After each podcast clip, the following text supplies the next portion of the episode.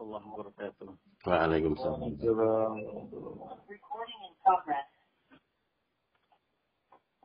بسم الله الحمد لله.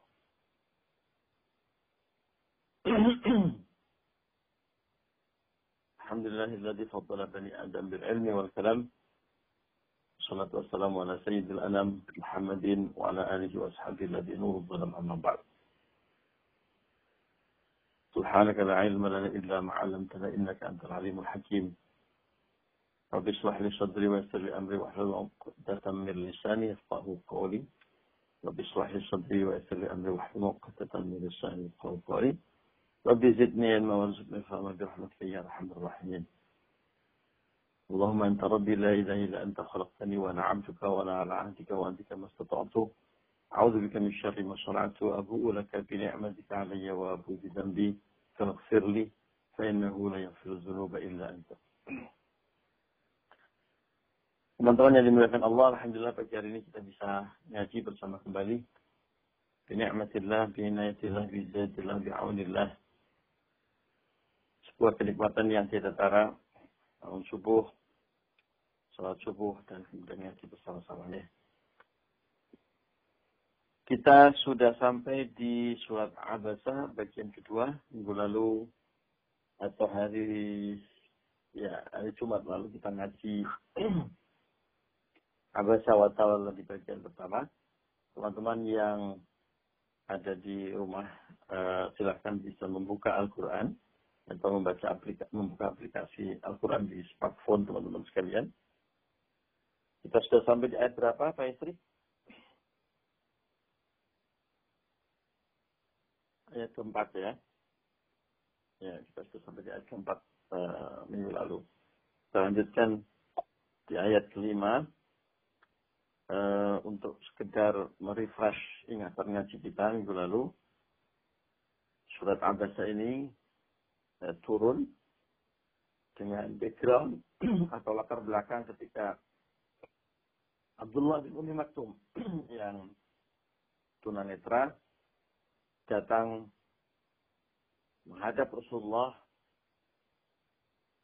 karena ingin belajar ya dengan dibuktikan ucapannya wahai Muhammad alimni bima alamtullah ya ajarilah aku dengan sebagaimana yang telah diajari oleh Allah. Tapi pada saat itu Rasulullah sedang menghadapi para pembesar-pembesar Quraisy yang sedang didakwahi oleh kanjeng Nabi ya, dengan harapan tentu kalau para pembesarnya nanti beriman maka akan dapat juga para followernya. Ini begitu. Ini teori umum dalam ilmu komunikasi dan ini juga yang dipraktekkan oleh kita dalam kehidupan kita sehari-hari termasuk dalam uh, uh, apa namanya marketing inisiatif kita. Ya, kita bukan para key opinion leader.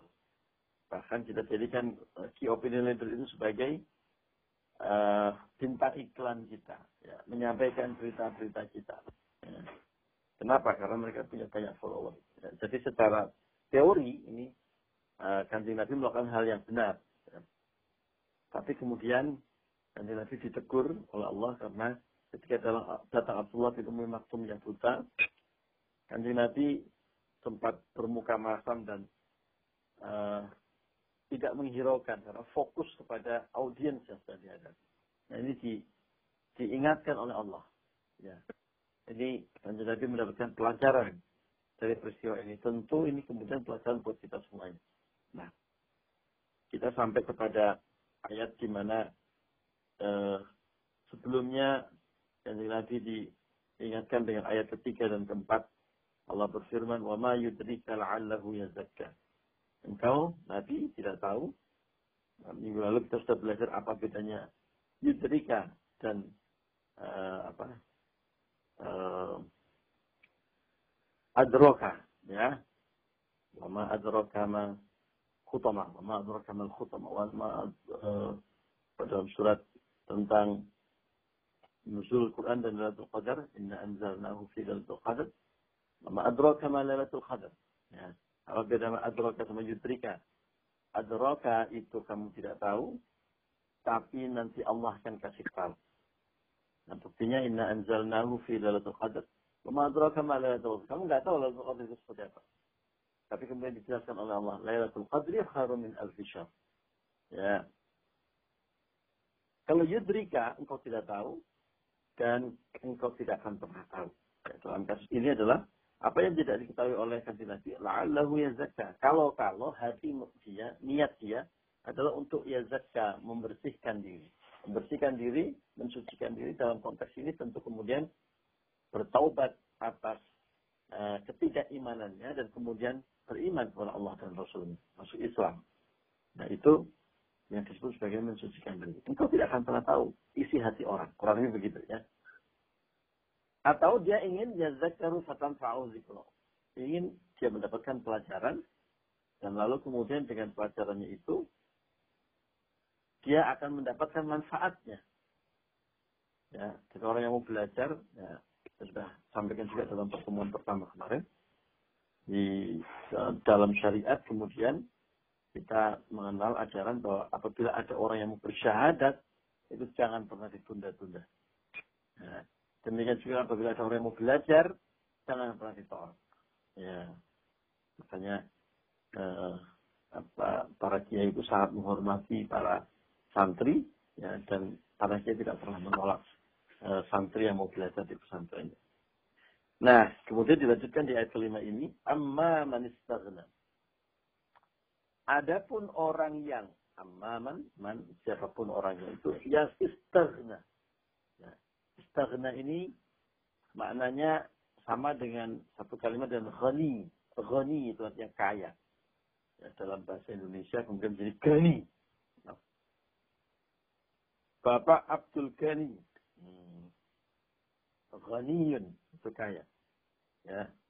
Nah, istaghna itu merasa dirinya kaya. Apa sih intisari dari orang kaya? Intisari dari orang kaya adalah merasa dirinya cukup. Ya.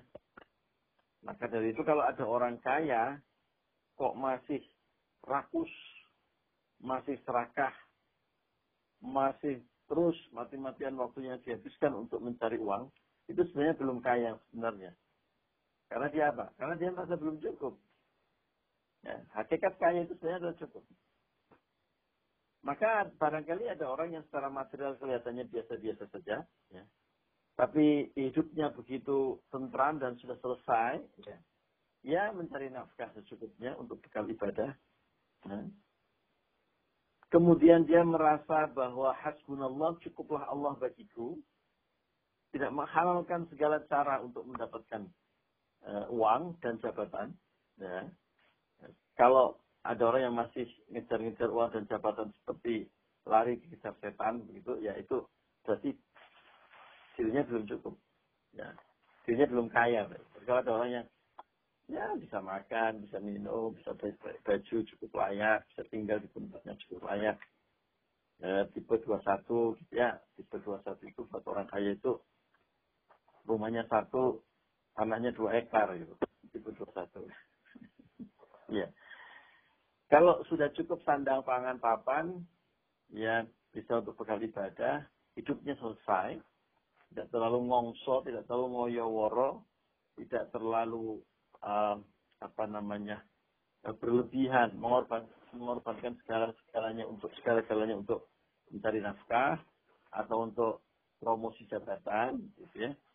Uh, ya berarti orang itu sudah kaya, sudah cukup. Waktunya ibadah ibadah, waktu istirahat ya istirahat, waktunya ingin keluarga ya dengan keluarga gitu ya. Eh, dia orang yang sudah cukup. Nah, itu dia orang yang kaya sesungguhnya. Nah, ada orang yang rumahnya sudah lima, mobilnya mewah, mengkilap, semua merek ada. Saya tidak mau menyebut nama mereknya, nanti takut dikira anu, me, apa, bersinggungan dengan orang-orang tertentu gitu ya yang mobilnya saya sebut. Kemudian eh, jabatan juga tinggi, pekerjaan dihormati gitu. Tapi masih saja menghalalkan segala cara untuk mendapatkan uh, uang, gitu ya, untuk mendapatkan kekayaan material. Maka sebenarnya orang ini belum masuk hitungan kaya. Karena merasa hidupnya belum selesai. Merasa hidupnya belum cukup. Itu istighna, itu merasa cukup. Nah, dalam konteks ini adalah siapakah istighna ini? Orang-orang kafir Quraisy, ya, para pembesar kafir Quraisy yang didawai oleh kanjeng Nabi.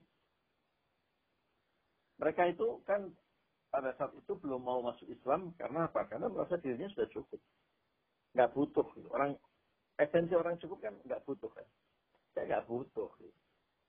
Buktinya apa nggak butuh ya? Buktinya dia tidak terpanggil dengan panggilan dakwah. Ya, artinya dia tidak butuh. Nah, kepada orang-orang yang istighna, merasa dirinya tidak butuh, fa'anta lahu tasadda. Maka engkau, wahai Muhammad, lahu kepada mereka, kepada dia, itu tasadda. Tasadda itu kalau di dalam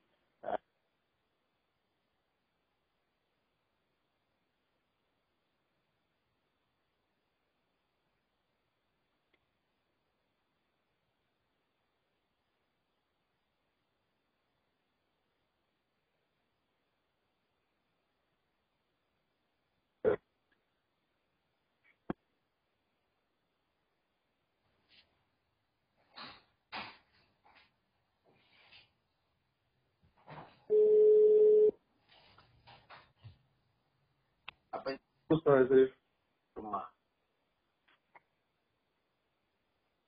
Oh, ternyata kuncinya di pen. Padahal saya belum ngikut.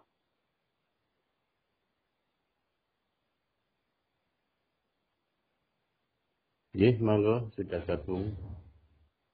Saya nggak saya nggak nyebut. Udah mas nih. belum menyebut merek-merek aja saya diputus ya Pak Mas baca. Ya. Fanta lahu tasadda kepada orang yang istighna, kepada orang yang merasa dirinya cukup. Boleh bunyi sudah. Ya enggak double selesai. Ya, shifting. Kepada mereka yang merasa dirinya cukup, ya, engkau wahai Muhammad tasadda. Engkau soda. Soda itu, soda itu berasal dari kata soda. Apa itu soda? Soda itu artinya gemah. Ya. Kenapa gemah? Lihat itu gemah. Gemah itu kan kalau saya ngomong, wah cita. Nanti ada suara datang kan, ada gemah gitu. Wah cita, ta, ta, ta, ta, ta, ta. Ya, itu kan. Itu gemah. Gemah itu selalu mengikuti suara aslinya. Ada resonans atau resonansi. Ya, ada suara aslinya apa diikuti sama dia. Enggak mungkin kan saya manggil Pak Cita, ta. Harusnya kan muncul ta, ta, ta, ta. Nah, mungkin tiba-tiba munculnya ah, uh, Andri, Andri, mungkin kan gitu. Pasti kalau saya ngomong Pak Cita, pasti suara gemanya suara Pak Cita. Apa itu artinya? Artinya gema itu selalu mengikuti sangat tunduk kepada suara aslinya. Itu tasadda. Tasadda itu engkau begitu tunduk. Engkau begitu melayani. Engkau begitu mengikuti. Engkau begitu serius menghadapinya. Lalu begitu tasadda. Ya. Jadi kepada orang yang istighna merasa dirinya cukup. Kenapa kamu begitu serius menghadapi mereka? Kenapa kamu begitu mengikuti? Maunya mereka. Mengapa engkau begitu fokus dengan mereka? Padahal mereka nggak nggak merasa butuh kamu dan nggak merasa butuh agama kita. Nah itu prinsip dakwah. Ini ini ini ini ini anu ini semacam motivasi buat kita semuanya. Ya bukan hanya dakwah, guru juga begitu, trainer juga begitu. Biasanya guru, trainer, ahli dakwah itu ahli dakwah yang sebenarnya ya itu punya passion ya, dan punya semangat ya agar para murid-muridnya, para santri-santrinya itu betul-betul paham dan mengikuti apa yang dia ajarkan. Akan begitu loh. Sampai nggak kenal lelah loh. Agar apa? Agar orang-orang yang mengikuti training dia, mengikuti pelatihan dia, mengikuti dakwah dia, ya, atau murid-muridnya dia, itu memahami dan bisa mempraktekkan. Saking passionate-nya, kadang-kadang sampai dia sedih dalam tanda kutip melukai diri ya kalau sedih itu kan jadi melukai diri itu. Karena kecewa anak-anaknya, anak muridnya tidak mengikuti dia. Ya, sampai dia, dia lakukan segala macam cara. Ya. Dia lakukan segala macam cara. Nah itu diingatkan oleh Allah. Kamu boleh bersemangat ngajar, berdakwah, misi training gitu. Tapi soal dia nanti paham atau tidak, itu urusanku. Kurang lebih begitu. Soal dia mengikuti kamu atau tidak, apalagi ini soal dakwah. Ya. Soal dia dapat hidayah atau tidak, itu urusanku. Gak usah terlalu baper. Nah, kalau begitu ya, bahasa anak mudanya sekarang. Gak usah terlalu baper, men. Ngajar-ngajar saja. Semangat boleh. Uh, memastikan anak buahmu, santri-santrimu, dan para peserta trainingmu itu uh, uh, mengikuti, kemudian mempraktekkan, itu bagus ya. Tapi andai tidak, relax saja. Gak usah baper. Ya, maka dalam surat Al-Kahfi disebutkan fala'allaka bahi'un nafsaka ala asarihim illam yu'minu bihadzal hadisi asafa. Kamu nggak usah sampai membunuh diri karena bersedih hati mereka berpaling dari kamu santai saja. Mau mereka beriman atau tidak beriman itu urusan Allah dan itu enggak buat Allah itu kalau ada orang pertama beriman itu tidak menambah kerajaan Allah disebutkan dalam sebuah hadis. Dan kalau ada seluruh manusia ini tidak beriman kepada Allah, itu juga tidak mengurangi kehebatan Allah. Allah ghaniyun hamid. Allah maha kaya, Allah maha cukup, dan Allah maha terpuji. Kan gitu Allah. Ya, wis, sa Indonesia raya seluruh dunia wis gak mau mengikuti kamu santuy. Ya, kalau anak muda sekarang ini. Santuy bro. Ya, Allah tidak akan berkurang. Wah, karena umat Islam atau karena orang yang beriman di seluruh dunia ini turun jumlahnya, maka 10 tahun yang akan datang Allah terancam dicabut jabatannya sebagai Allah. Gak ada begitu kan? Ya. Mau seluruh dunia tidak beriman, Allah tetap Allah. Santuy. Kita harus bersemangat. Tapi nggak usah saper. Ya. Jangan sampai bahkan bunuh diri. Ya. Santai aja, relax. Ya, dakwah semaksimal mungkin dakwah. Ngajar semaksimal mungkin ngajar. Hidayah, urusan ilmunya diterima atau tidak, diikuti atau tidak, itu urusan Allah. Ya. Demikian juga mendidik anak. Ya, kadang-kadang saya melihat orang tua yang marah-marah dengan anaknya. Ya. Saya yakin orang tua ini nggak benci. Mana ada orang tua benci sama anaknya. Ya. Itu semua pasti berawal dari cinta. Karena cinta kemudian dia kecewa. Anaknya udah gede disuruh sholat nggak berangkat sholat. Anaknya sudah gede disuruh ngaji malah main game atau youtuber terus. Ya, anaknya disuruh belajar malah main sama teman-temannya gitu. Uh, diajarin tentang kejujuran malah bohong dan mencuri uang misalnya. Ya, diajarin untuk berjamaah di masjid malah tawuran. Gitu. Itu banyak orang tua yang kecewa ya dengan dengan semua itu dan karena kecewa kemudian marah ya sedih gitu ya. Santai aja ya. Kalau kita sudah ngajarin salahnya udah ngajarin loh ya. Kalau nggak ngajarin terus kemudian santai ya kacau gitu. Bro itu anakmu gimana itu? Kok di sekolah kayak gitu? Rokok mabok mabok santui kata Pak Ulun itu hidayah urusan Allah. Udah santai saja gitu. begitu juga. Kita harus berusaha secara maksimal gitu. Didik anak kita. Tidak mampu mendidik Pak saya dulu nggak sempat masuk pesantren. Ya, serahkan kepada ustadz. Ya, didik prinsip-prinsip kebaikan dan kebenaran. Semua orang bisa itu, semua orang tahu. Ya, sekolahkan di sekolah-sekolah yang baik. Ya, antarkan ke pesantren-pesantren yang baik yang Anda percaya. Undang ustadz-ustadz untuk ngajarin anak kita. Kalau kita nggak bisa ngajarin secara langsung. Dan andai pun kita nggak bisa mengajari secara langsung, minimal orang tua menjadi suri toladan ya menjadi uswah hasanah. Jangan sampai nanti diajarin sama Ustadz, nggak boleh makan sambil berdiri. Orang tuanya makan dengan santai di depan anaknya. Sambil berdiri, sambil mainan handphone, sambil telepon ke sana kemari. Eh, Assalamualaikum, Ceng. Apa kabar? Eh, sambil makan. Ya, bagaimana anak kita diajari suruh tidak eh, apa eh, suruh sopan santun ketika makan duduk, tidak sambil berbicara dan sebagainya. Sementara orang tuanya memberikan contoh seperti itu. Minimal itu ya, minimal itu. Kalau kita sudah berusaha keras memberikan uswah, mengajari anak kita, ya, kemudian anak kita kok dilala satu dua hal itu tidak mengikuti apa yang diajarkan, santai, nggak usah emosi, Kalau keluar kata-kata buruk, ya dasar anak setan ya. Kalau bilang anak setan kan berarti menyebut dirinya setan ya. Karena anaknya dia itu. Jadi jangan sampai keluar kata-kata buruk. Didoakan. Ya. Terus saya, tahu itu bukan karena kebencian, tapi karena kecintaan. Ya, tapi yang salah adalah atau yang perlu dikoreksi adalah ketika kita terlalu baper, ya, seolah-olah kita bisa memaksakan anak kita dengan apa yang kita ajarkan. Ya, santai aja. Saya dengan anak saya juga begitu. Ya, pada level tertentu, pada pada pada kondisi tertentu saya akan bicara. Uh, ayah bunda sudah ngajarin, ayah bunda sudah mengajak kebaikan, ya. Kemudian selanjutnya it's up to you, itu urusan kamu nanti dengan Gusti Allah. Ya, ayah bunda sudah berusaha semaksimal mungkin mengajarkan, mengingatkan dan sebagainya. Then it's up to you. Biasanya anak-anak kalau diajak bicara seperti itu malah tersentuh gitu. Iya, iya, iya, iya, iya. iya. kalau dikencengin terus anaknya juga nanti stres. Ikut kenceng nanti dia. Saya ini suaranya kenceng terus. Uh, tua ya. Sampai ke situ nanti dia. Ya. ya. Jadi kalau ada orang yang tidak butuh, nah, ada orang yang nggak butuh sama kamu, sementara kamu begitu tasodda, begitu mengikuti.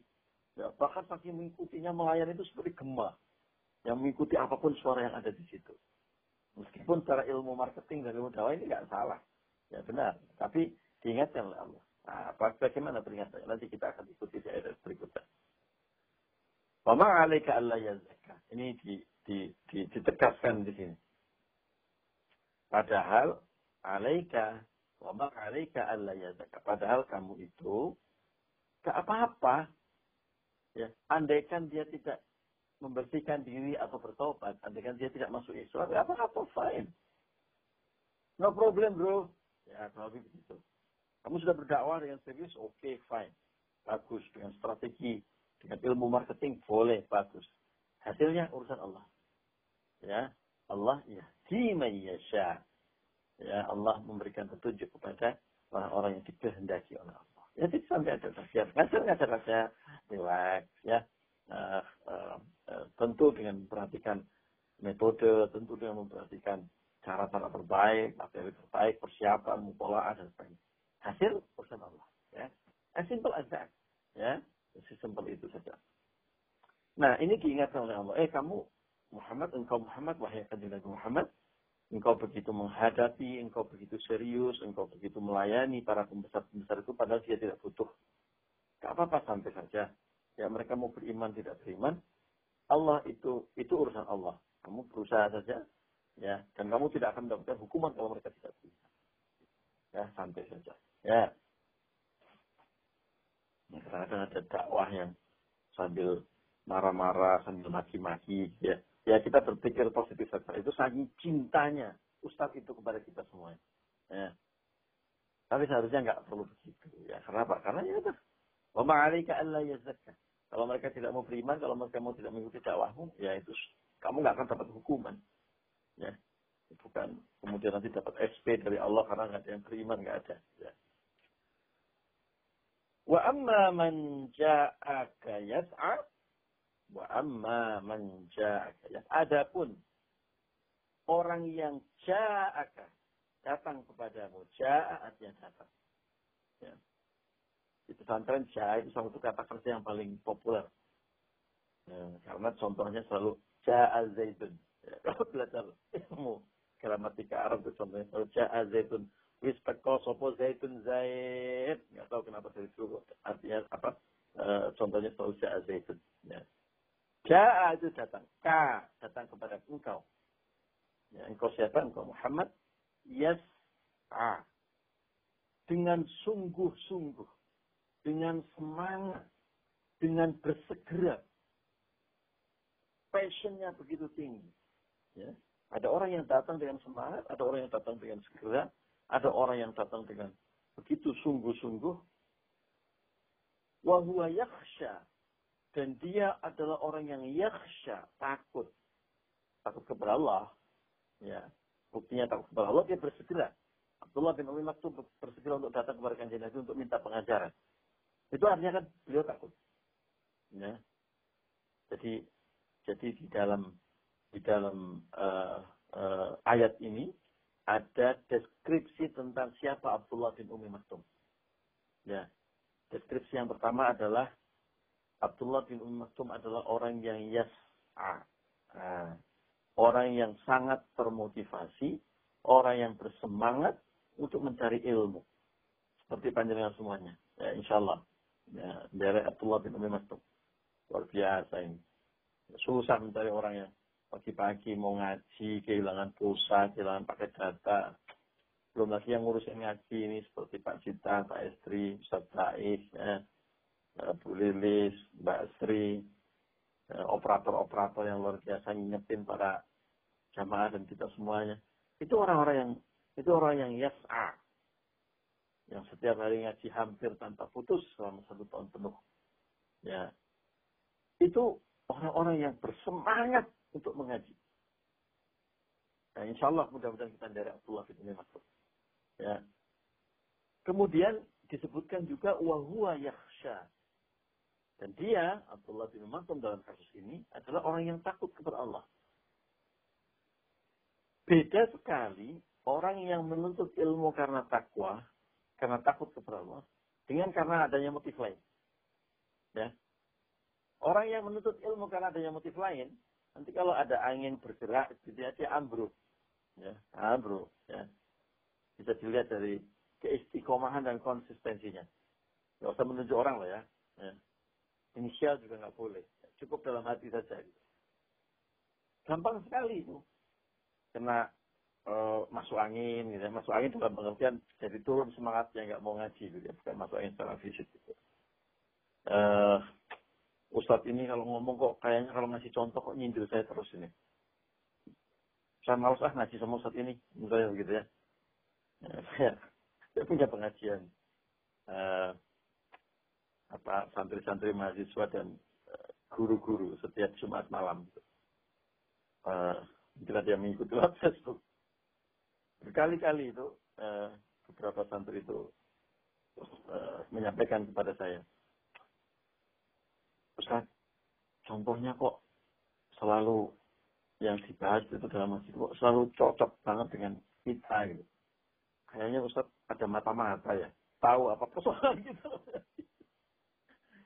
Kemudian diberikan contoh dalam ngaji, ya enggak lah. Ngapain pula ngaji pakai mata-mata segala. Jangan-jangan Ustadz ini punya indera keenam. Saya bilang, saya nggak punya indera keenam. Adanya juga indera veteriana ya. Tim saya juga itu. bukan, bukan indera keenam gitu. Bukan mata-mata ngalami dulu gitu loh. Ah, betul ngalami. Betul. Pengalaman pribadi gitu. Betul sekali. Nah, nah ini untungnya untungnya nggak baper ya. Untungnya ketika saya sebutkan begitu, eh, apa Eh, mengiranya saya punya mata-mata atau uh, punya indera keenam ya. Kalau yang pas kebetulan baper itu tetap nggak mau ngaji itu kan repot. Gitu. Jadi ada beda orang yang niatnya ngaji itu karena khusyuk atau takwa karena Allah dengan yang karena motif-motif lain ya. ya saya nggak perlu nyebut motif yang lain apa ya. hati-hati waspada kalau siapa yang berhijrah karena Allah dan Rasulnya maka dia akan mendapatkan Rasul Allah dan Rasul. Karena siapa dia hijrah karena harta atau wanita yang dicintainya, ya paling-paling yang didapat itu saja. Itu pun kalau dapat. Kalau bertepuk sebelah tangan, aduh sakitnya di sini. Ambiar, ya nggak dapat apa-apa. Dan karena takwa, ya insya Allah ya ja'allahu makhraja. Allah akan memberikan jalan keluar dari setiap masalah. Pilih mana? It's up to you. Nah ini diingatkan ya diingatkan ada ada orang-orang yang mau berhijrah, ada orang yang mau ngaji lillahi ta'ala, ya, karena betul-betul hanya karena takut kepada Allah. Ada yang tidak. Nah, Abdullah bin Umi Maktum ini yang kategori yakhsha. Eh, beliau ini ngejar-ngejar Rasulullah mau belajar itu karena takwa, karena takut. Semata-mata karena takut kepada Allah. Dalam konteks ini, kita juga diingatkan bahwa seharusnya ya paling ideal adalah output dari ngaji itu adalah orang yang semakin bertakwa. Ya, semakin yakhsha, semakin takut kepada Allah. Dan itulah yang disebutkan ulama. Ya, kan disebutkan dalam Al-Quran ulama itu. Allah, orang yang takut kepada Allah.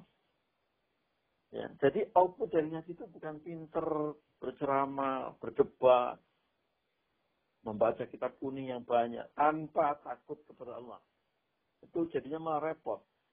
Orang pinter yang ganggu, yang refeh, yang bikin kacau. Ya. Seharusnya, idealnya, output dari ngaji adalah kita semakin khusyuk, kita semakin takut, kita semakin rajin ibadahnya kepada Allah. Ya, itu sekali lagi jangan menyebut oknum dan jangan menyebut uh, inisial ya. Cukup untuk introspeksi diri kita. Sak prono, sak prene, aku ngaji iki, ngaji iku. Apa hasilnya? Apakah saya semakin takut kepada Allah? Apakah ibadah saya semakin bersemangat? Apakah ibadah saya semakin berilmu? Ya, itu itu yang harus kita pakai untuk muhasabah. Bicara tentang semangat, yas'a itu juga berarti atau tuntunan kepada kita dalam mencari ilmu, ayo kita semangat. Ya, dalam beribadah, ayo kita semangat. Tahukah teman-teman bahwa ibadah yang dilakukan dengan semangat dibandingkan dengan ibadah yang dilakukan dengan terpaksa, berat, hasilnya beda.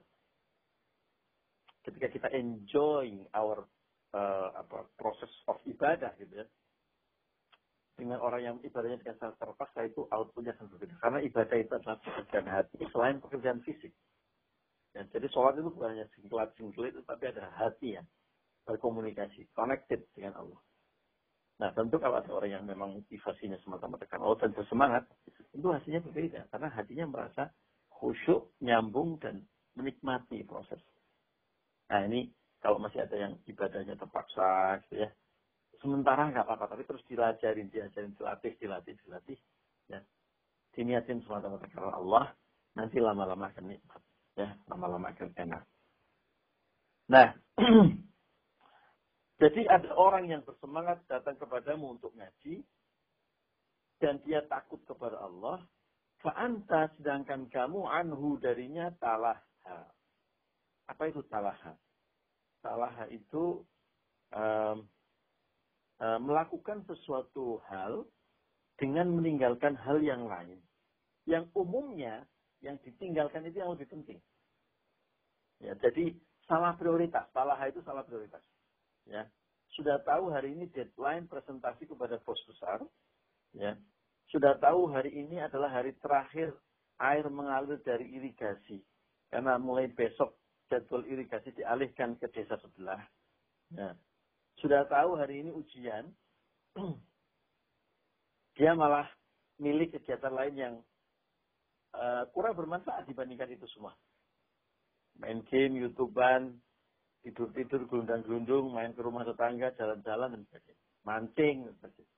Apakah itu nggak penting? Bisa jadi itu penting. Bisa jadi itu bermanfaat. Tapi dibandingkan dengan tujuan utamanya dibandingkan dengan misalnya menanam padi di sawah, di, dibandingkan dengan menghadapi ujian, dibandingkan dengan menghadapi presentasi pada besar itu tentu less priority.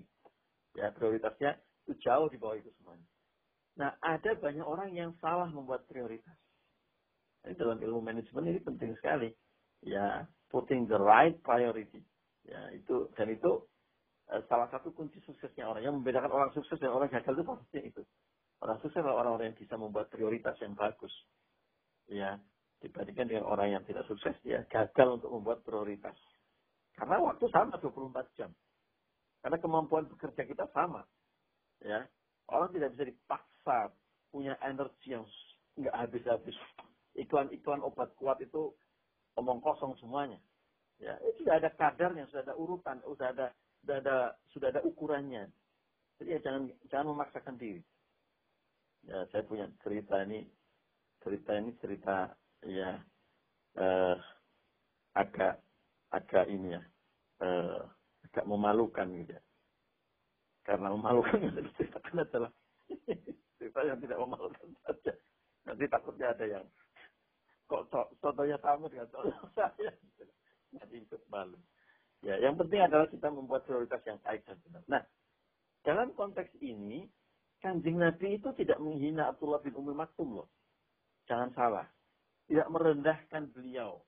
Karena beliau buta. Tidak, tidak, jangan salah. Kanjeng Nabi hanya pada saat itu tidak membuat prioritas yang tepat. Yang seharusnya kalau ada orang yang datang ingin bertaubat, ingin beristighfar, ingin masuk Islam, ingin mendapatkan pelajaran, itu dilayani dulu nomor satu.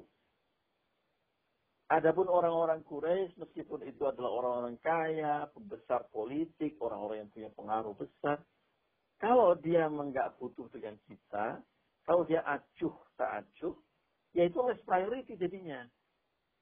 Yang penting ini menghadapi orang yang belajar, yang semangat untuk belajar ini loh. Nah itu makanya ada ada ilmu e, dakwah dalam ilmu dakwah itu seharusnya para guru, para dai itu melayani siapa pun orang yang mau belajar kepada beliau tanpa melihat status sosial, kekayaan, latar belakang apa keluarga dan sebagainya. Nggak penting itu. Ya nggak penting. Siapa pun orang yang datang diajar. Dan yang datang duluan itu prioritas. Ya. Makanya saya sangat hormat kepada para kiai, para dai yang sudah terkenal gitu ya. Tapi tetap siapa pun yang datang saya layani. Nggak peduli. Ya kalau Anda datang belakangan, sudah terisi jadwal saya. Ustaz, saya minta ini diisi khutbah di alun-alun. Di situ akan datang gubernur, akan datang kapolri, Hari apa? Hari Jumat yang akan datang, tanggal 12. Waduh, mohon maaf. Saya sudah ada jadwal di Wonosari. Misi pengajian ibu-ibu. Di kampung kecil di sana. Loh, gimana tuh? Ini yang mau datang ini gubernur sama Kapolri loh. Masa kalah dengan pengajian ibu-ibu di Wonosari? Saya sudah terlanjur janji dengan ibu-ibu. Nah, ini ini ini saya respect sekali, saya hormat keadaan janji seperti ini. Kalau boleh menyebut contoh misalnya Gus Yusuf. Gus Yusuf Tegar Rejo itu kan fenomenal kalau di Jawa Tengah dan sekitarnya gitu.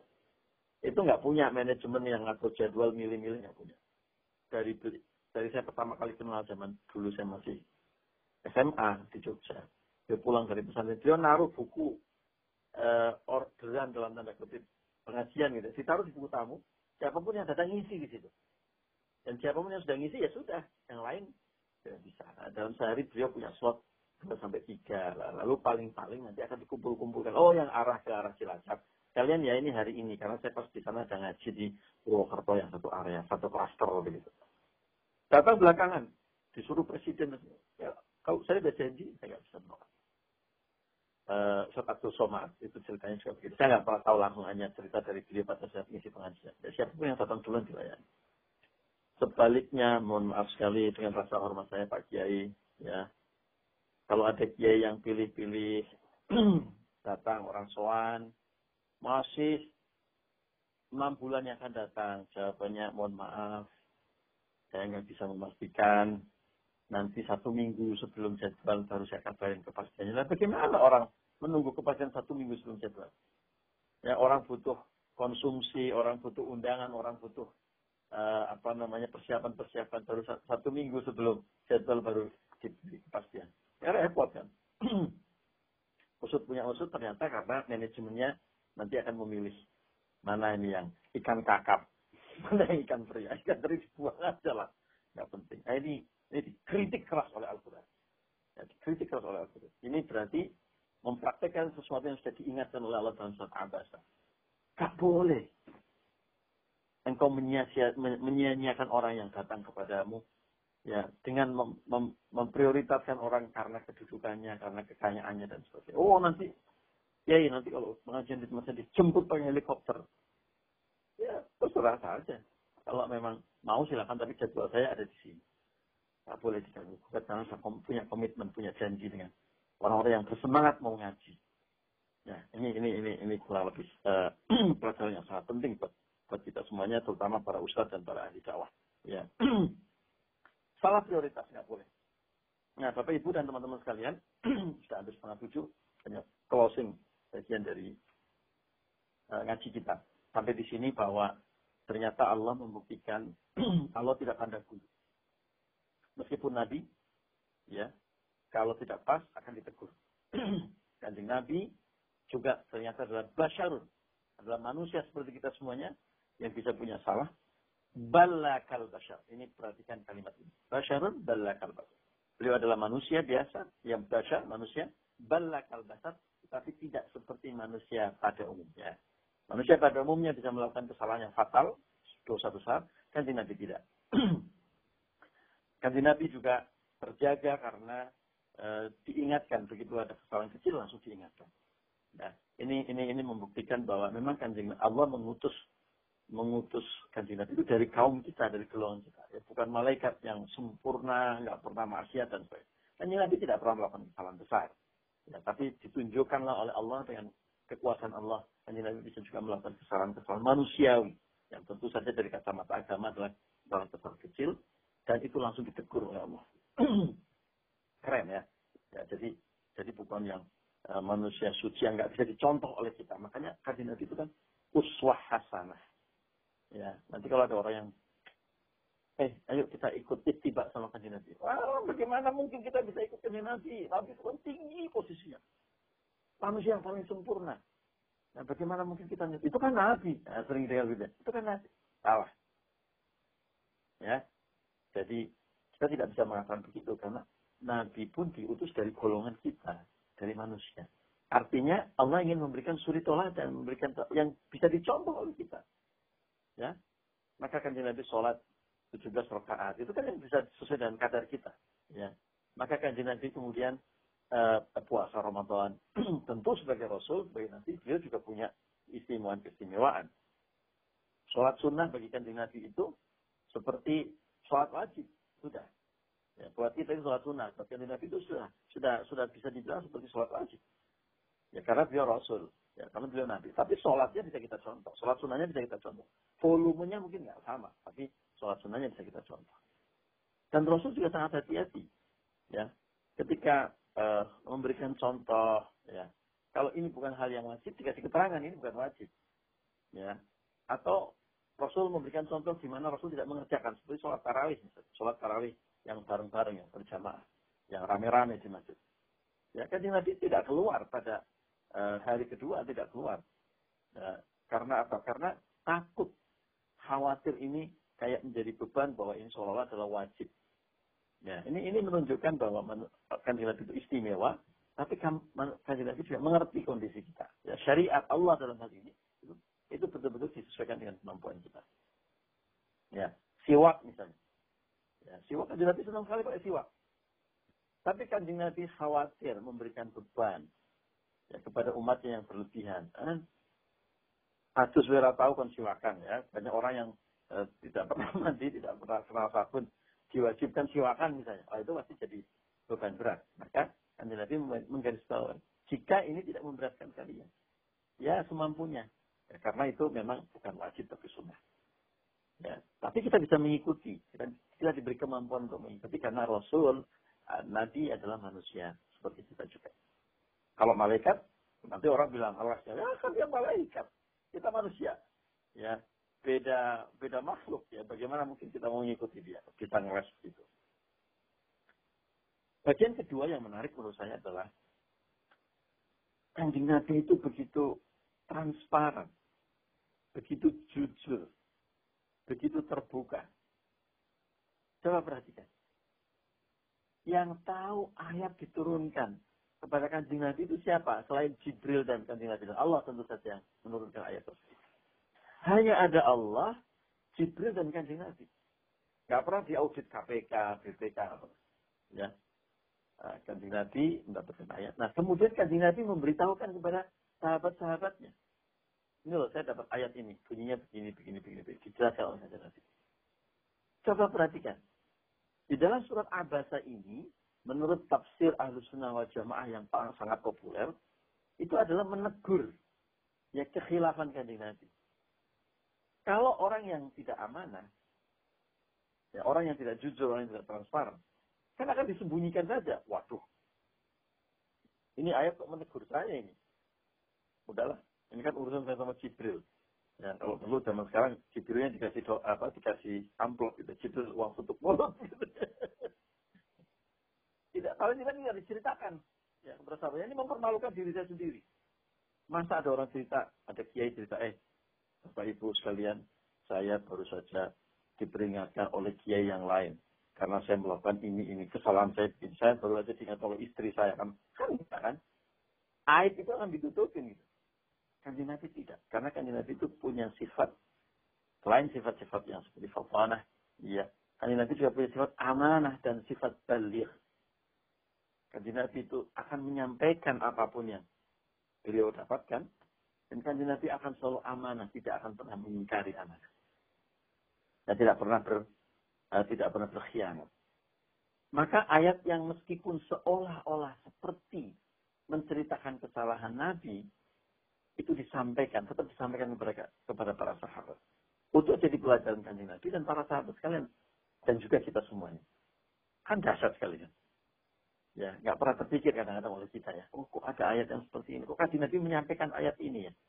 Padahal kalau nggak menyampaikan juga, kanjeng Nabi nggak diaudit KPK ya, nggak diaudit BPK. Ternyata kanjeng Nabi menyampaikan.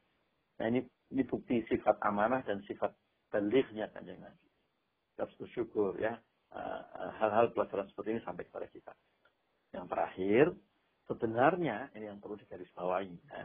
Sebenarnya kalau kita telisik, kalau kita telusuri, kalau kita tadaburi lebih lanjut sebenarnya.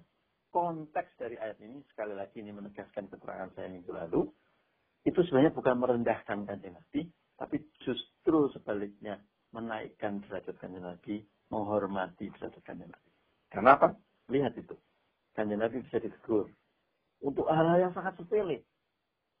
Dia cuma beliau cuma memalingkan muka dan uh, uh, apa namanya uh, bermuka masam saja lalu ditegur oleh Allah. Padahal itu ada alasannya.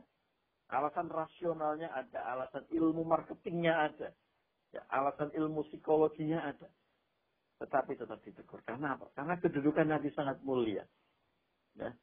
Barangkali kalau cuma dai-dai eh, kelas TV zaman sekarang itu sama Allah nggak perlu ditegur. Tapi kalau yang kanjeng Nabi, maka hanya karena salah prioritas bermuka masam ketika ada orang buta mau menyapa kanjeng Nabi dan mau belajar Nabi langsung ditegur oleh Allah agar ini jadi pelajar. Karena kedudukan Nabi yang sangat tinggi. Orang kalau anak TK ngompol di kelas nggak apa-apa.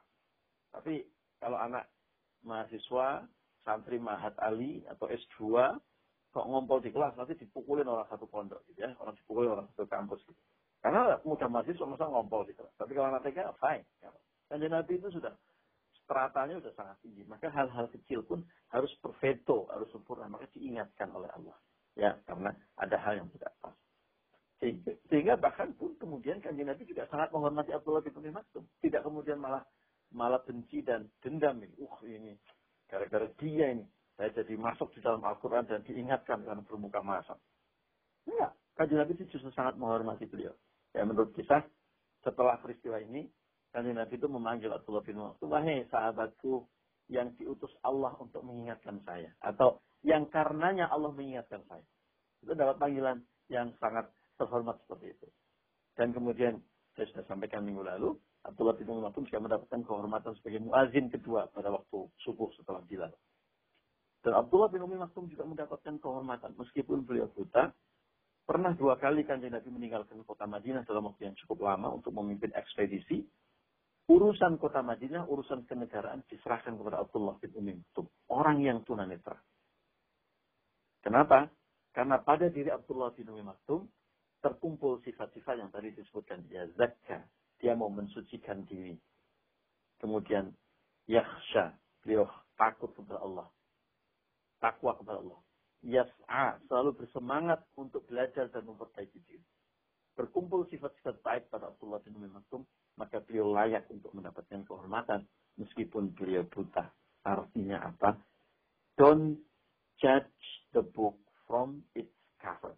Jangan pernah menjudge seseorang dari penampilan luarnya. Ya. Jadi Uh, jangan dilihat klimis, pakai peci, itu seolah kayak ustadz. Dan jangan dilihat dari situ saja gitu. Lihat kontennya, lihat intisarinya. Jangan suka membeda-bedakan orang dari status fisik dan sosial. Jangan suka eh, apa namanya eh, membuat respon yang tidak baik kepada orang yang secara fisik seolah-olah tidak eh, tidak terhormat. Karena disebutkan wama yudrika, engkau tidak akan pernah tahu apa isi hati dan pikiran dia. Demikian yang kita pagi hari ini.